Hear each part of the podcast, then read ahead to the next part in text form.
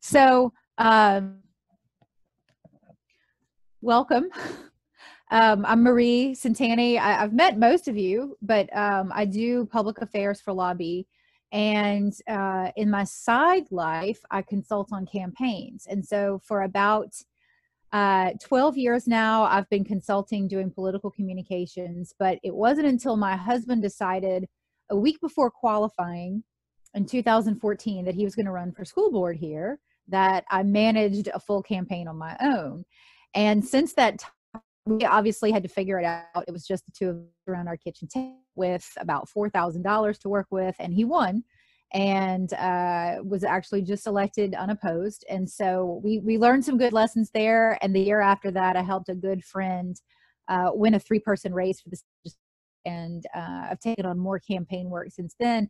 And you know, my my background is in communications, especially uh, legislative communications, but I have found the campaign life has been fun and it's been a good niche in Louisiana to try to get good, uh, smart people, capable people running for office because some people think uh, they think they're not qualified, they think they don't deserve it, they think no one would vote for them, and then once you kind of show them how it's done, they're more likely to run. And so I'm glad to be able to do this with you guys. And hopefully, uh, for those of you who are watching the recording later, might inspire you to action. So I'll get started.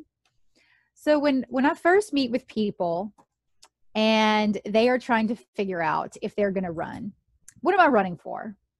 Why would you run? Uh, there are three questions to answer, and they're all very different. And depending on the answers, you really should ask yourself, I mean, did do I need to be running? So first, why do I want to serve? Are you running simply because someone said, hey, you should run, this is an easy seat, you could win? Are you running because you know this position comes with good benefits and retirement later on? Are you running because you're passionate about an issue and you really feel like this is the avenue for you to make a difference? Uh, the second thing, am I the most qualified? Sometimes it doesn't matter when you're running for judge, when you're running for something like sheriff or an executive position, sure, you want to make sure that you have the qualifications that if you get elected, you'll do the job. But if you're running for, uh, let's say, a governing body, a school board, a council, a legislature, it's good, I believe, to have a mix of perspectives. And what is a qualification? Really, usually it's residence and age. That's usually it. And make sure you, you know, haven't committed a felony and paid your taxes. So whether you're qualified is almost in the eye of the beholder. I would not let that stop you from running for office. There's many, many times, especially women have a tendency to think themselves less qualified than they are. When if you set back and look at the people who are on your local governing bodies, what makes them qualified? They're regular people. They're teachers and, and doctors and you know high school coaches. There there's a, a mix of people who run. So qualifications are usually very basic and should not be a, an obstacle you running for office. And then the most important question that is sometimes difficult to, to ask yourself am I electable? Um, and that can mean several things, but uh, would people want to vote for you? And uh, that can be more than just do people like me? It's can I win this race? And when you look at can you win, the first thing to look at are do your demographics and your ideology line up with the district?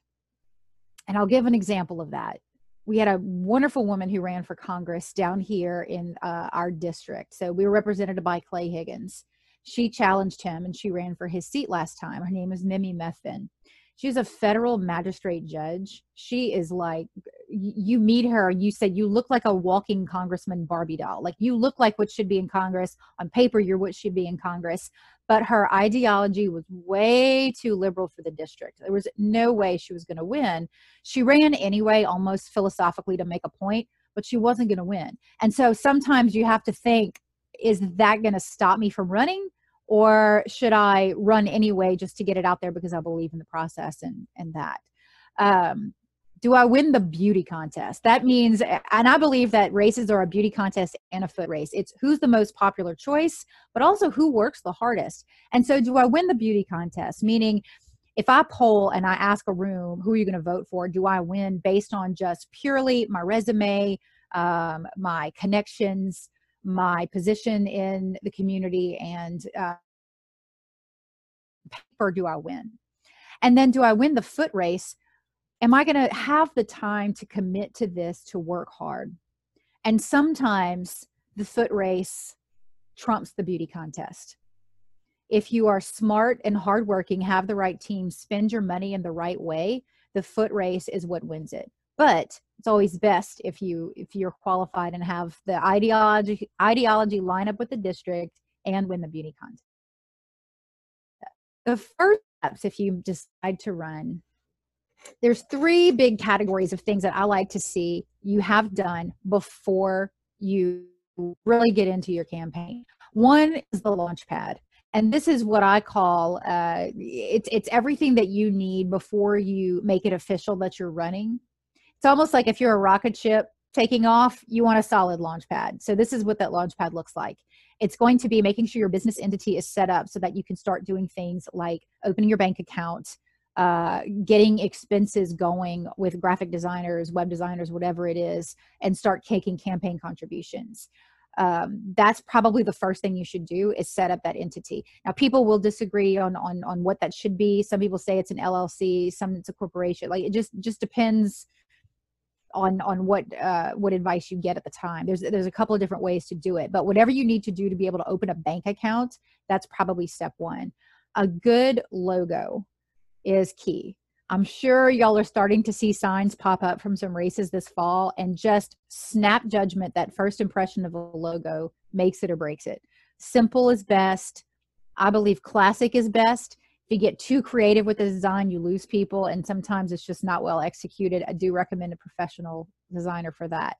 Uh, you need a website, not a fancy website. Most people do not use their campaign website for anything other than here's my bio, here's how you volunteer here's how to donate and really what you the reason you need to have your, your website up before you launch is because when people start talking about you they're going to start googling you and you want to control where they land you want a good solid place for them to find you that adds legitimacy to your campaign and makes you look professional and real and trustworthy uh, and with that website you need to develop a good bio that tells your story and you need good photography. We're a very visual society now, especially with with social media, um, and you can tell a good story visually with photography. You need a, a good.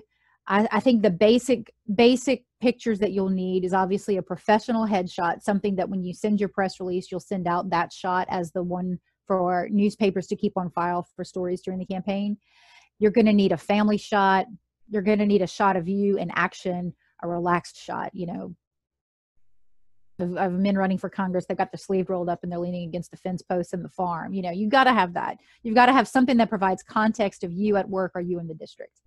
Uh, once you have those things, um, you need to think about your team. And the team will vary depending on the level of office you're seeking and uh, the budget that you have to work with. It's always good to get people to volunteer if you can, but you have to also be able to hold them accountable if you can't you know if someone says oh i'll do that for you and maybe they're not the best at it and they don't ha- they don't meet a deadline you can't really hold them accountable if they're a volunteer but there are really good volunteers out there at the same time. So the roles you should be looking to fill uh, a campaign manager. It doesn't have to be a professional campaign manager. It has to be someone who is going to oversee logistics so that you're not doing that. You the candidate should not be the campaign manager. You should be spending your time knocking on doors or fundraising unless you're a judicial candidate you can't fundraise. Um, a treasurer that's someone to worry about your bank account and your campaign finance reports. You don't want to do that yourself. It's it's a lot of accounting and again you don't want to be you know balancing the checkbook and writing out a report when you're supposed to be knocking on doors. A volunteer coordinator could also be the campaign manager but someone to uh, when someone says they want to help what do you do with that do you say, oh, we're riding in a parade this weekend, be here at this time, what's your t-shirt size and all that? Do you say we're knocking on doors in this neighborhood neighborhood Saturday, meet us at this restaurant in the morning for coffee, we're going? Uh, someone to, to coordinate those people. Uh, and then a logistical coordinator. Uh, and by that, I mean like an intern. someone who you say, I am riding in the parade this weekend. Go to Sam's and buy bags of candy and stock an ice chest with bottled water for the for the float uh, you know you're going to need someone who can help. And we all know know someone high school students who are willing to to help out maybe for a little little extra money. Um, and then there's professional consultants that you will probably need at some point. Uh, a fundraiser is always recommended. If you are um, in a high dollar race and you especially are going to need to fundraise to the level where you have to do TV or radio, you probably do need a professional fundraiser because again, it's someone who takes that off your plate.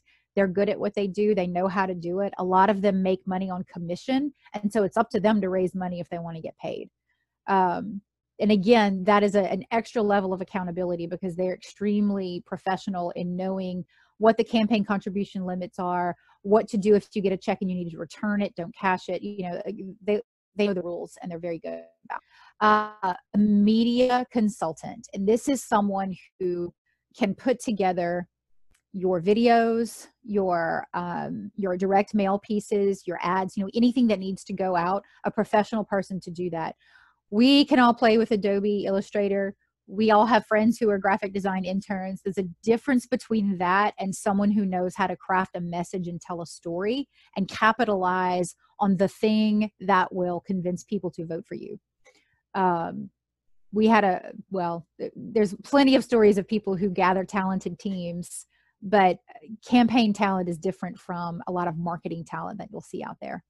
Uh, all right. And then the war chest building a solid war chest. This is the toughest part for some people. Unless you're in nonprofit fundraising and you you know how much people love to give and be part of a cause it, it can seem like such a, a huge barrier to overcome. But the first thing is to determine your budget. If you're running locally you might not spend more than ten fifteen thousand dollars. If you're running for the state legislature that might be more like a hundred to two hundred thousand. If you're running for the senate might be 250 if you're running higher, that that's where you get into some high, really high dollars. Uh, fundraise via your Christmas card list for your initial setup. By that, I mean the people who will say, I'm so glad you're doing this. You're my friend. I support you. How much do you need? Ask them for money. They're going to want to help. And they kind of expect to be asked. And so if you think of really your Christmas card list, who are your colleagues, your family, and friends who you keep in touch with, who love you and want to support you? Go to them first and that's how you get a good nest egg to get going. You can say i'm just looking for hundred dollars from 50 people. Well that's quite a quite a nice pot to start with if you're especially if you're running locally. Um, and then plan fundraising events. Once you get that initial wave you can plan events but these events take time. It might take two months to plan a fundraiser so you don't want to wait two months to get money. That's why i said start with that christmas card list. So people do like to know a place and time to come to give a check. Letter solicitation, email solicitation does work, but it's more effective if you say, We're having this event. I would love to see you.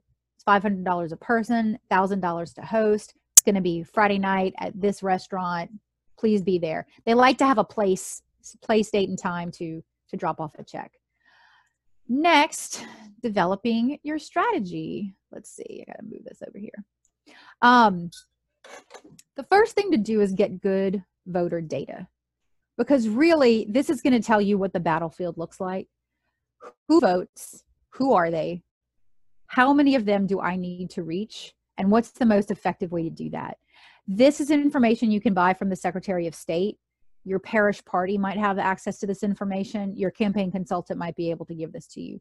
But basically and i wish i should have pulled the numbers for for your parish in natchitoches that would have been fun but like let's say your parish has a hundred thousand registered voters there might only be 40,000 who turn up in an election.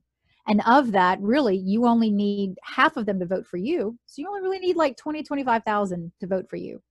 So when you have the voter data and you have this path you understand more about what your budget and your strategy needs to be. So when you're knocking on doors, you're not knocking on every door. When people say, I knocked on every door in the district, you're like, well, you wasted a lot of time talking to people who are never going to walk into the voting booth. When you have the voter data, you can see who votes and you can go down the street and know, I'm going to skip this door. I'm going to suspend some time here. Oop, there are three people living in this house and they vote in every election. I'm going to make sure to knock on that door. Uh, it really does drive everything. And then that's also how you determine your mailing list and your phone call list later when you get closer to the election. Once you have that target, then that's how you build your your budget and your strategy. you want to work backwards from election day. You'll see people peak early, and you'll see people do things like, uh, you know, send direct mail and maybe uh, get on the radio in April for an election that's in November. That doesn't make any sense. You want to do as much as possible that's free in the beginning.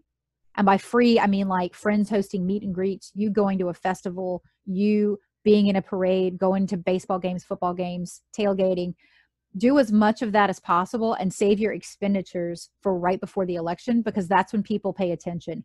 First impression is good because that's what sets you up for your credibility going forward. But the last impression is what matters right before people walk into the voting booth. And so you want to build from that last impression, depending on how much money you have, backwards from that date. So you're going to plan out your media direct mail campaign, a social media plan, and a get out the vote strategy. And usually you you want to count back um, a good period of time from early voting.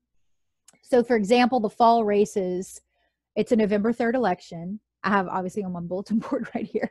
It's a November 3rd, 3rd election. Early voting begins October 20th. So you want to make sure that's a few weeks before the election. You want to make sure that people have received a piece of mail from you or a phone call or a knock on their door before early voting begins. And then even before that, now voters 65 and older can get uh, get mail-in ballots even before that. And so it used to be a rule of thumb it was like a 3-week media campaign. Now it's almost 5 because you but you can segment audiences. You can say i need to reach only voters 65 and older five weeks out and then you broaden that and then you you can uh, move forward from there. Um, the walking plan. How many votes do i need and how do i track responses? So if you know again let's go to our 10,000 voter parish i mean 100,000 voter parish you know that you need 20,000 or so votes to win. How do you knock on those 20,000 doors develop a strategy for that. Is it this is how many weeks it's going to take me and i'm going to need this many people to do it. So this is our uh, this is our method. Um, or my district is too big and rural. I'm not going to be able to walk on doors so i'm going to put all my money on direct mail and phone calls. Sometimes sometimes it doesn't make sense to knock on doors. If you have to give in, get in your car drive like a mile between houses that's that's not a good use of your time. If it's a neighborhood obviously that's a good idea but a lot of rural uh, candidates find it's not worth their time to knock on doors. Um, and then tracking responses there's software out there or you can just use a simple spreadsheet where if somebody says yes i'm going to vote for you well that's solid gold. You want to remind that person to go vote. If somebody says no um my cousin's the opponent no way in hell i'm going to vote for you you don't want to remind that person to go vote right? Because they're not voting for you. And so you have to find a method of keeping track of the people who say they're going to vote for you. Um yard signs that is a fun game. Are yard signs popping up around y'all for races already? Yes. Okay so it's a necessary thing, but really it, it, it's such a game because it's nothing but babysitting yard signs from now until the election. And for those of us in South Louisiana, a hurricane comes, you got to pick them all up. Um, they're necessary for branding, just the way you would advertise for your business, you know, but signs don't vote. Uh, so it's easy to get caught up in the sign game and say, well, they have more yard signs. Well, someone stole my yard sign or ooh this one got knocked down. You know it can take all of your time. So if you have a person dedicated to doing nothing but putting up yard signs and maintaining them and finding those large locations for the i mean those locations for the large yard signs be great to have a person dedicated just to that.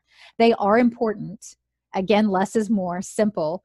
They are oh, I used to have some right here, this big. And so you really can't fit like your whole resume and your website and your phone number and like slogan and everything on this something this big. The best yard signs are the ones that have just a simple logo, maybe your picture of the election date. Um, and then maximize community events. You know, you know well, this fall, who knows? But normally you would know the football schedule, the festival schedule, um, any large community events, gumbo cook-offs, you know, things that you can work with volunteers to uh, attend and sort of blanket with all your push cards and uh, and make the most of that. So all of that should be developed into your strategy. And then you launch once you're ready to go. So again, the checklist is for your campaign announcement is the website live? Make sure the website's ready to go. Is the Facebook page ready? Uh, social media, especially Facebook, has become the most active platform for campaigns because it's the best way to share information and share your story. And really, Facebook is trending older, but so do voters. Voters, uh, super chronic voters, are mostly over 50. And so that's what Facebook is. Um, I've been in seminars where they start talking about when is it going to be time for Instagram? Mm, not really. Um, not only because the Instagram audience is younger, but people on Instagram don't want politics. That's that's not why. That's why they left Facebook. It, eh, they want something different. They want lifestyle. Um, so if you do Instagram, make it more about the inspirational aspects of running office. I, I need your vote. It's so happy to have met this person today as I walk the campaign trail, you know, etc. Anyway, Facebook page ready. Are your push cards printed? When you meet someone, you must give them something in their hand. You don't attend an event without leaving something behind. You don't knock on someone's door without sticking something there. You have got to have something ready that makes you, again, look professional, has your resume, has contact information, and a way for them to get in touch if they want to donate. Um, some people do business cards. I like that because if you're meeting one one on one with somebody, you can put all your contact information that maybe you wouldn't put on a push card, but that's always good.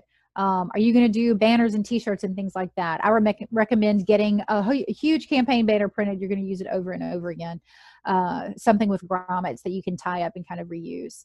Um, and then for the event, I like to have an announcement event because it's an opportunity for you to get real people around you, make it look like the biggest party possible, have good photography, and then share that on social media. It doesn't have to be more than 10 people, but if you've got a tight picture of 10 people, all with signs and balloons, it looks like the biggest party. And all of those things, again, visually help to build momentum and kind of show the support for you. So I do recommend sending a press release because once that's in the paper, then that is again sort of another layer of legitimacy. And then, especially if it's online, that's something that you can share on social media again. And then your campaign coordination. You are going to need a, a system for volunteer sign up uh, and donations and sign requests. When you go to events, uh, whether it's a simple sign in sheet for people, whether you have an app that tracks that, or um, have an intern following you around, like collecting cards as you talk to people. Uh, you do need a system for what to do with that because people will come forward and volunteer and say, What can I do to help? You don't want to turn that person away. You want to be able to incorporate them into your campaign, follow up with them, and make the most of their offer. Communicate with your contacts. MailChimp is very good. Uh, some people, there are other systems that you can use, but you pay for your campaign newsletter very close to you. They're not just like looking and you know sharing. They are part of your team. Give them content. Give them things like we just did a poll and it looks good. You know, don't don't release the poll, but we just did a poll and it looks good and it tells us we're on the right track. Thanks for being with us. Uh, we're having an event Friday night. I hope to see you there. We're going to be riding this parade. We'd love to, you to join us, you know, etc. Uh, and obviously, don't forget to vote. Um, plan neighborhood meet and greets and get your schedule full. Get your schedule as full of many free events as possible. Neighborhood meet and greets are so good because it's almost like a very personal endorsement of you to uh, the host's neighbors. And uh, you should be doing one a week if you can. If someone says, What can I do to help? Say, Have me over for coffee and invite your neighbors. Doesn't have to be expensive you can provide the coffee you can bring a case of beer whatever it is even if it's 10 people that's 10 solid people who know you and who have met you and who are now going to talk about you to their friends and that's free. Um, I, I like i like to do those a lot. Let's see. And look for opportunities to meet new people. You'll find and i'm sure it's like this where you are you go to the chamber of commerce meetings it's a great group of people. You turn around and go to a kiwanis club meeting it's probably 80% the same people you go to a Rotary Club meeting, it's going to be the same group of people. If you keep hitting the same circles, you're not permeating the total voter universe. If you've ever sat on election day and watched the people coming to vote at a polling place, you might know one in 10 and you look at these people you're like where are these people from like where are you all day and these are people who wake up go to work come home eat supper and you just don't interact with them because they're living their life you know there's a very small strategy to get involved and go to events and are you know in the community and so you have to make sure that you find a way to permeate that and dig deeper. Um i see laughter amy. If y'all have a question jump in or a comment. Um all right, what to do and when. So, if we're organizing the timeline, I like to think of it as a year and think of it as seasons. Obviously, we're we're already in summer because qualifying is in two weeks. Um, but normally, when you're thinking about your year and organizing, uh, what do I do when? This is kind of a logical question of putting one foot before the other and not jumping ahead.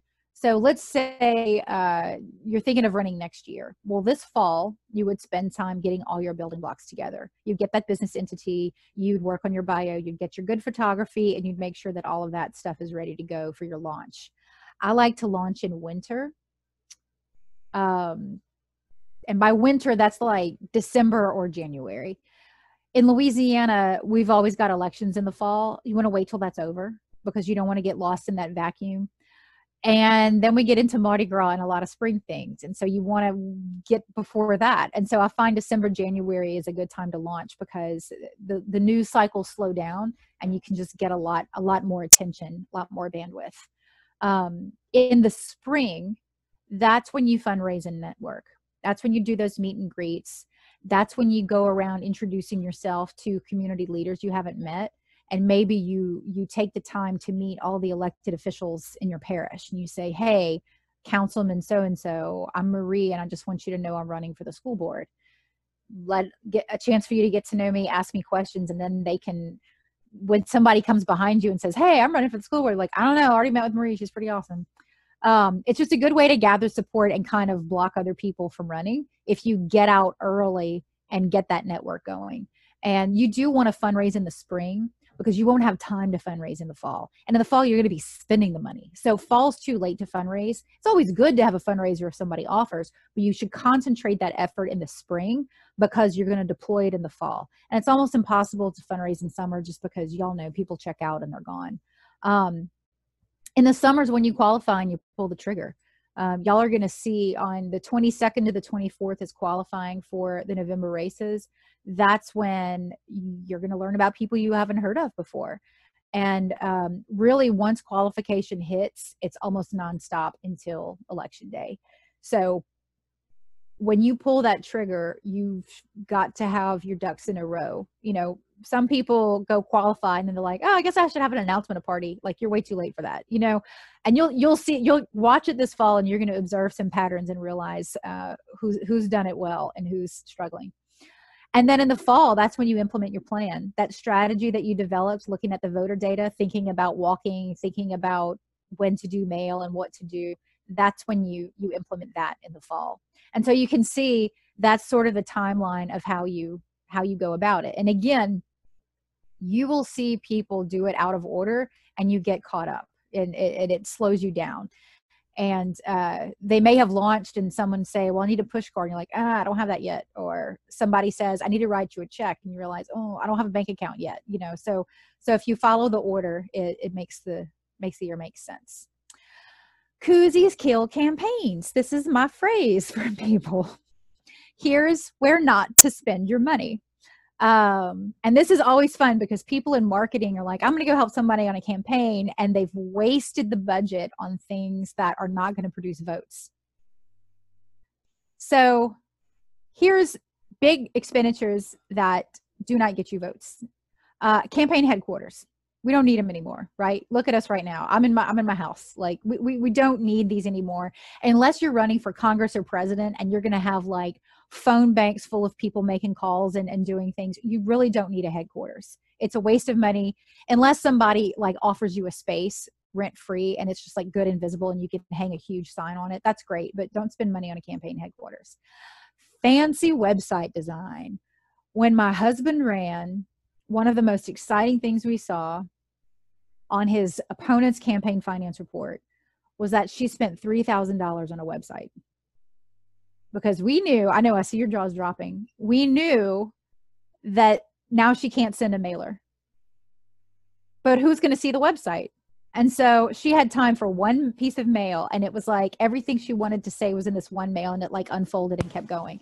But the website really, as I said in the beginning, it should be almost three pages, three three navigations. It should be the home page, welcome, learn more about my campaign, the election date's November 3rd, a little bit about me, and then how to get involved. And really that's it. So if, if a consultant comes to you and it's like, we're going to have this website, it's going to have these videos, and then you can do a blog. People don't spend time on websites like they used to. Everything's on social media now.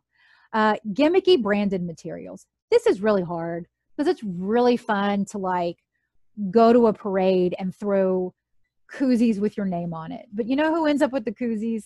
Eight year old girls. Right? So I'll I'll give an example. We one of the first campaigns I did, uh, the candidate was riding in the cattle festival parade, and I was like, you know what we're gonna do? We're gonna get cowbells with your logo on it. What a waste of money! What a waste of money! You looked at the crowd at the at the at the festival, and I was like, these are not chronic voters. These are not people who are going to vote on election day. And uh, anyway, so you're going to have people say, "Ooh, so and so gave me." The, the one thing that I do like is a fan because people keep it as long as the fan has your logo and some good information on it and it might say i'm a fan of marie santani haha get it and then you hand it out especially if you're at an event where it's hot and you know people are going to hang on to it fans are good but no don't waste money on koozies on keychains on all of that good stuff um, sponsoring community events this is hard but when you run for office people are going to come out of the woodwork and say we're having a church fair I would love you to sponsor and you can get a booth it's going to sound so awesome. But again, if you don't know that all of those people at the church fair vote, do not spend money there. They're going to say, we were in a football jamboree. We want to put you in the program. It's going to be like 60 bucks. Don't do it. Like just, just resist the urge. And it's really hard, but you can say, look, I've got to put all my money on radio. I'm so sorry. I would love to help you out. Thanks for the invitation. Can I show up and pass out push cards? You know, things like that.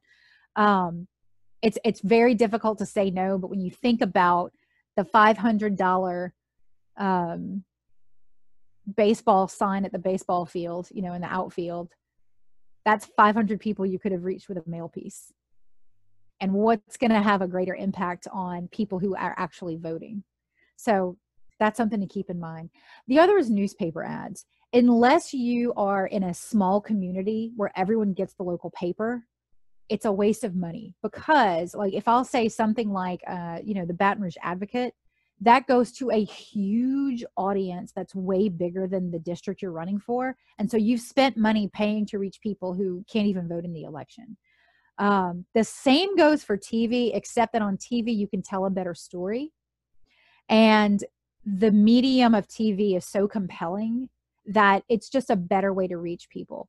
So if you're going to do a print ad, where's my mailer? I just sent a piece a print ad, it might look like this and it'll be in the paper and somebody will throw it away. And you don't know if they're going to vote or not. Versus this will cost you 50 cents and it will go directly to somebody who will be walking in the voting booth because you've done your homework and you've gotten your voter data. So that's why I recommend not to spend your money on these things. There's a lot of pressure to do it. You'll see your opponents do it. Everybody will say, man, they took out a full page in the paper. And you can say, it cost them a lot of money. That's a, a lot of money down the tube. Um, the best bang for your buck, here's where to spend your money. Again, a simple professional logo. Very simple. Uh, you want people, wish I, I should have grabbed some examples so that I can show you some good stuff. Um, you want people to take you seriously. Again, you don't want to confuse them. You don't want it to be busy. Um, here's, of course, it's going to be backwards. This guy's running for judge in um, Monroe. I love this one. It's very simple, it's very classic, but it's also young because he's young, and I like that. This guy's running for judge in Vermilion Parish. He wanted this to uh, mimic his law firm a little bit because it just kind of capitalized on branding that was also there. But it's classic, it's professional, it has a dignity to it, and it's got the scales. Um, which kind of sets him apart. So if that logo is by itself, you know he's running for judge. Um, you're going to use this logo on so much. And so having that good foundation, it's just a good place to start. You can take any beautiful photo, slap that logo on there, put that on Facebook. People are going to like it and share it. Um, Facebook ads, very inexpensive, and you can target them. Um, I'm sure you guys know Facebook has gotten very strict with its rules on advertising. And so if you do really one of the first things you should do, and I should revise this, is go and get uh, authenticated through their process. Uh, you have to verify that you're a real person and that you're not a Russian spy and i don't know if you've done it but you have to you have to give your name and address and upload a copy of your driver's license and then they mail you something with a code and you have to uh, do that code and if something's not right you have to get it notarized. It's it's a big step. So you have to verify that you're a real person. You have to verify verify that the campaign is a real organization and then you have to link yourself to the campaign and then you have to organize. It takes a little while to get done but it's good that facebook um, did that. But the point is you can spend dollars, eighty thousand Facebook, and you can going for weeks and weeks and weeks, and you can control who sees it. You can put a uh, I'm pro life, you know, graphic up and hit exactly the people you want to hit. You can can pick it by age you can you can really hone in on your audience via facebook and there are also consultants who can uh, match um, match people on Facebook to your voter list. And so you can reach people that way as well. Direct mail, once again, it is great because you are only targeting known voters. Why would you spend money or time on someone who is never going to vote? And patterns don't change. I have a friend who ran for, um, she's on the city council here in Lafayette. And when she was getting ready to run, we did her voter data and she's like, this isn't right. My husband's not on it. I'm like, oh, go ask your husband. and he doesn't vote. And she's like, but he tells me he votes. He comes back with the sticker. He was going out and reusing the same sticker just to like get her off his back. I know, I see y'all like, and it's true. And since that time, we've turned him into a chronic voter because he got busted and was so, so embarrassed. Um, and again, walking is free. If you have no money to do anything, walk, get a good voter list, if you can't afford it, surely you can find someone who's run for office recently who might give you theirs. Um, walking is free. And then these are a couple of quick tips that didn't really fit into a category. Um, prep yourself on policy by playing reporter. So even if you're not going to be live on the radio, like doing a debate, or you know, if you're running for local office and you're not going to be at some forum, you know, getting drilled with questions, when you knock on doors and have conversations with people, they're going to ask you about policy. They're going to ask you about issues. They're going to say, What's your stance on Black Lives Matter? They're going to say, Should this Confederate monument come down? They're going to say, Are you going to raise my taxes? And you have to be prepared for all of these questions. And so when I would prep people for debate, or even when I, I worked for Governor Blanco, and every day I would play reporter and I would say, All right, she's going out today. If I'm a reporter, what would I want to ask her? And it was like current events things that were going on you know there's like, like you know what they're going to ask you. And sure enough we could almost predict what she was going to get asked. And so just be ready. Don't have like scripted answers for things but just know your positions on things and know how you can relate it to people and be ready to defend your position and and not in an ugly way but just you should be firm in what you believe in. Um, know your sign ordinances it's really embarrassing if you have this big show and you put all your signs up and then like your local historical society or beautification committee takes them all down or rats you out because your city prohibits signs within like two weeks of an election um, or if you put them in a public place and DOTD goes and picks them all up and puts them in a warehouse somewhere. Um, there are rules depending on the community for where and when you can place signs. So just familiarize your, yourself with that so you don't uh, you don't have a misstep don't spend your time sorting t-shirts. That's just like a general rule for if you have to do admin stuff as a candidate you're not using your volunteers well. Um, you're not going to win an election by sitting there inputting data in a database or stuffing envelopes. You should have volunteers doing that. You need to spend your time knocking on doors or making phone calls and raising money. Uh, candidate needs to be getting votes or money at all times pay attention to early voting and absentee voting. It has tricked trickled up uh, higher and higher with each election. And especially right now with with covid what we're seeing in lafayette is we had more mail-in ballots than early voting in the presidential primary that's taking place right now. And so you know people put a big focus on election day and i'm going to go wave signs and i'm going to do all this stuff on election day. But again you have to start about five weeks out segmenting your your your voters and thinking i need to, to communicate with the 65 and older five weeks out. I need to talk to the super chronic people who are more likely to early vote four weeks out and then kind of broadening it from there. Remember poll watchers. Okay this is a little thing that most people don't know about until they qualify and they don't think about it but in the right race it can help you. So everyone is allowed a set of poll watchers. And these are people you have to sign up through your clerk of court and they have to live in the district and they are allowed to go sit at the polling place and record the names of everyone who votes. And so if you've got that list and you've knocked on doors and you know that Sally Green's voting for you, and you're sitting at Sally Green's precinct and it's new and Sally Green hasn't voted yet, you better go call Sally Green and remind her to vote. And so you can develop a system where you know who's voting. You've got your poll watchers assigned to the precincts. You maybe three days before the election start calling those people, reminding them to vote and then you look for them on election day. If you haven't seen them by noon, call them and remind them again. Uh, that can, you know, in some of these super local elections, uh, seats are decided within sometimes less than 100 votes.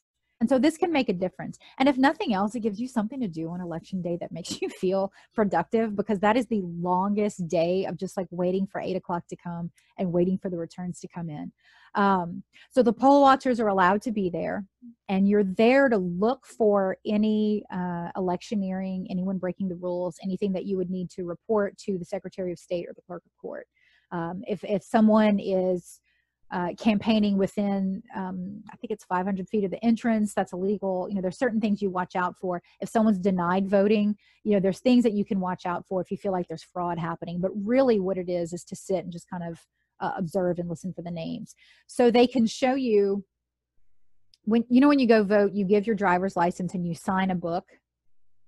That's you can't see that. That has your address your social security number and a bunch of other private information there's two other volunteers who are writing down your name in the checkbooks. There's like two books that they use to, to triple check that, that they have everybody who voted.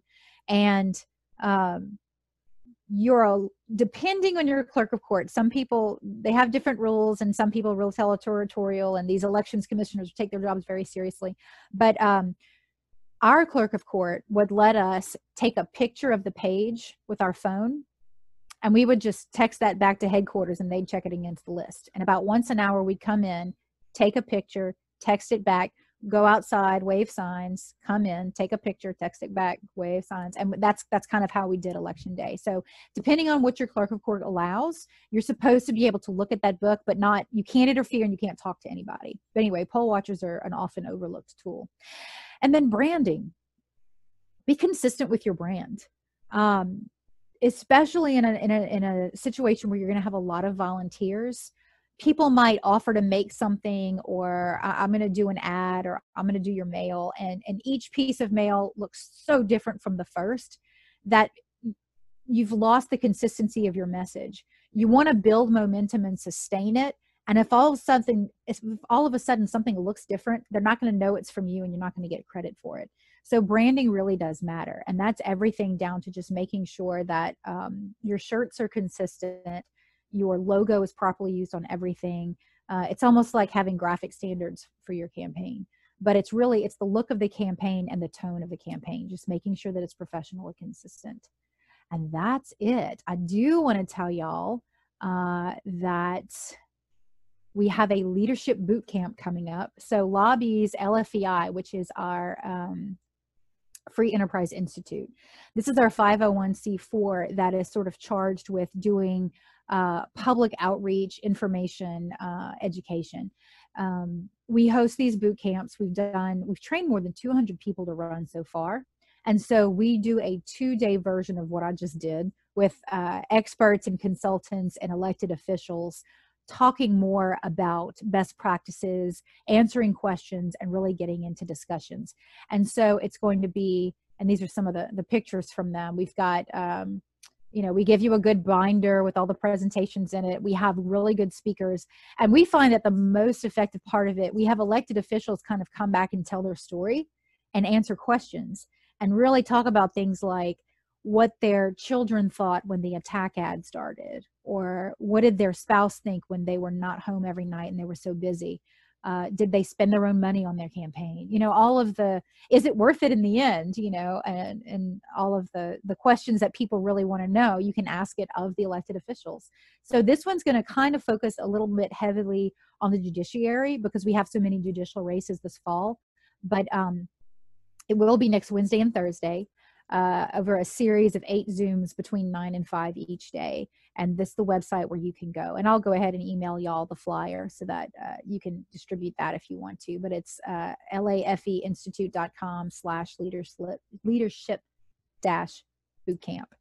And then this last thing that I like to say, uh, when I worked for Governor Blanco, um, people would come to her wanting her blessing for them to run for office and wanting her help she never lost a race. And she goes through this matrix that she created when she first ran. And it was you do you we all do like win lose scenarios, right?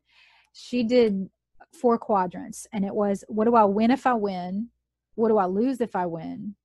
What do I win if I lose? And what do I lose if I lose? And that's an important thing to kind of go through because maybe um, you know, I have a good friend who's in agriculture. He would be such a great state senator, but his busy season is the fall. And so he cannot financially make it happen. He would lose that foot race in the fall. So his best bet would be a special election in the spring. He'd be fine. Um, maybe you have nothing to lose maybe you gain if you win. You know people if you've ever talked to somebody who's run a marathon it's like a club of people who've run a marathon and they get excited and they talk about it they talk about the journey it's good. It's kind of like that with people who've run for office. They'll say it changes your life. You meet people you never imagined you would have met. It's just a whirlwind year or however long you choose to make your campaign and uh, it can be really good. Or could it be something you feel like you can't recover from if you lose? Um, what if you win and at the same time you've hurt your business because it was an ugly race? Or you've lost friendships because it was someone you knew that you ran against? You know there's all of these things to consider but i think that win win win lose lose lose lose win is a good exercise to do. So with that i will end it and take any questions you might have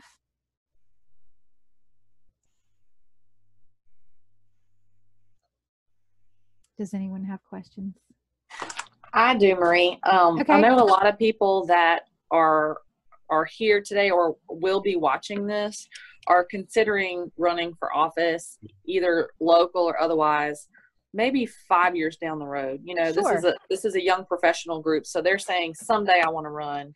Um, what advice do you have for them now, knowing that they're going to have an interest in that five or more years down the road? To kind of build the foundation for these more uh, specific steps? I would say that the best thing to do is networking, uh, to get to know your elected officials, to make sure that you're informed on the issues, read the paper every day, attend meetings of the body that you're running for. Um, I, I had a friend who ran for council, they'd never been to a council meeting. How, how can you speak intelligently on that if you, you know, you, you don't know for yourself how it operates? Um, familiarize yourself with the office as much as possible but really kind of develop yourself. Work on your network work on your your volunteerism in the community and become a part of the community. And that will go a long way towards um, making you a viable candidate. Okay one more question and then i'll give somebody else an opportunity.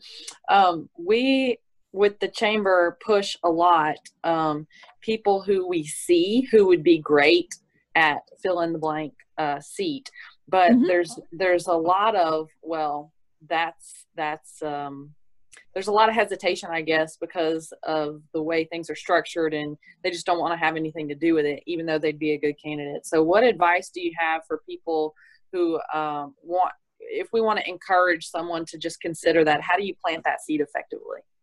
Well, there, there's several people, people, several reasons why people don't run. Either the thought of a campaign is so overwhelming, they just they can't picture themselves in that contest and going through that ordeal or the body that they want to serve on is just not that compelling to them or maybe i mean sometimes it's especially i find local school boards but sometimes the body is so toxic they want nothing to do with it and you really for some people it's not for them. I mean the constituent service is hard. You have you have to be willing to talk to people take those tough tough phone calls. The uh, the good things are often thankless and sometimes you've got i mean some of the we've got small towns across louisiana going bankrupt. I, I don't know the decisions you have to make uh, can be overwhelming in a bad way. And so i would say things like this boot camp or what we do to encourage people to run because it does give you that roadmap to success and uh, advice from the experts. And when you see that there's a formula to it and there's a science to it and there's best practices to follow it makes it a little more doable. People in the business community because if you we love to copy a plan. You know if we see um like amy was talking about about all the good stuff she did with marketing if you see something else that somebody does well you're going to copy it especially when you see that it, it is successful and so the same things in campaigns if you see that there's a good way to do it and it produces good results you think oh I see what you're doing. I can do that. You know, I had a good friend who was a realtor who we convinced to run. She realized it wasn't her time yet, but when she went to a, she went to one of our boot camps and she said, "Oh, I got this. This is marketing. I got this. Mm-hmm. I know what to do." And now she's gung ho to run, which is good because she's a, a, good, smart person who cares about her community.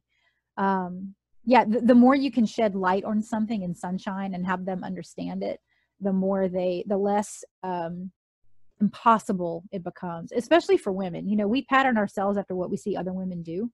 And so if you don't have women serving in office, you're less likely to picture yourself serving in that office. So it, it takes uh, sharing and bringing people into the fold to, to achieve that. Other questions? Um, I have a question. Yes. I I do a lot of community work around here, and it's kind of um, like my existence at this point.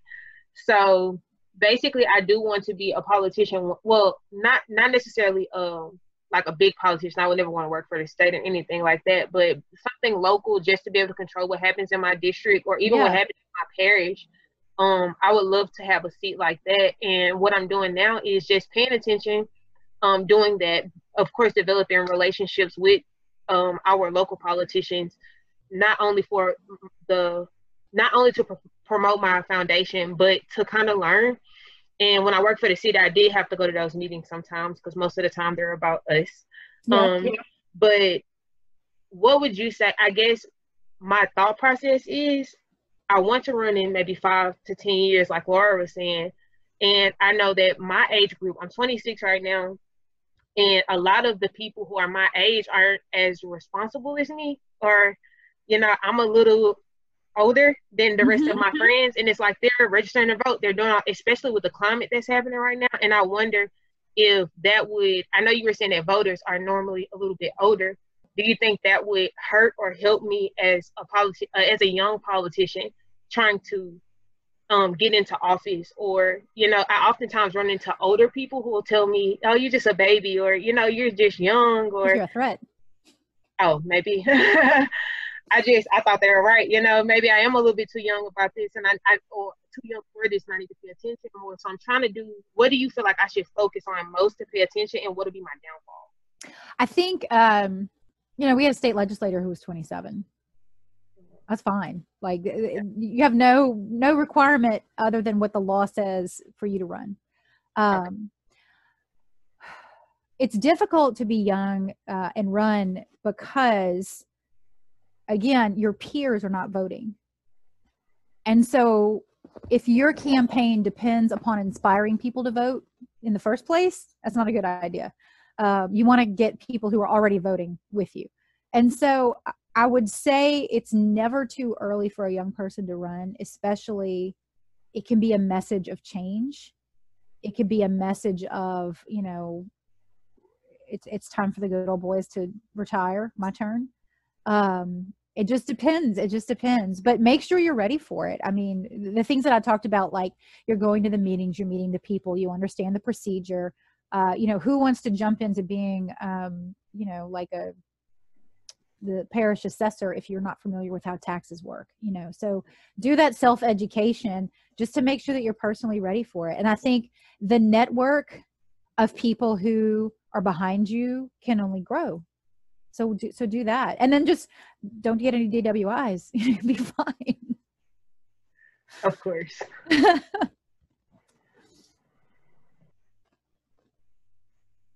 But i will say you know on that thought um it's it's it's a good idea to get people to endorse you. And when you're young it's almost like uh, you've seen people sometimes release uh, lists of people who are behind them you know not just like i'm having a fundraiser look at the host list and people go oh my god look at all these community leaders supporting her uh, that's always very impressive if you do that early on and sometimes you need those credentials and those testimonials of other people who are older and some of the community say with her. She's that uh, that, that to overcome that. Any more questions for Marie? Well, thank you so much, Marie. Um, I took a lot of notes. I think some others took a lot of notes. this is very informative. And I'll send around the uh, the flyer for the boot camp next week if y'all are interested in uh, sharing it as well. Yes, we can share it. Chamber and MYP both can share it um, to try to get the word out in our area. Be perfect. Thank you. Mm-hmm. And thank you. Um, and thank all of y'all. This is the last session of our conference. So I really appreciate all of y'all attending. I hope to see all of y'all at the virtual social tonight. Um, and it, I guess I'll see y'all tonight. Thanks, y'all. Thanks, Marie. Bye.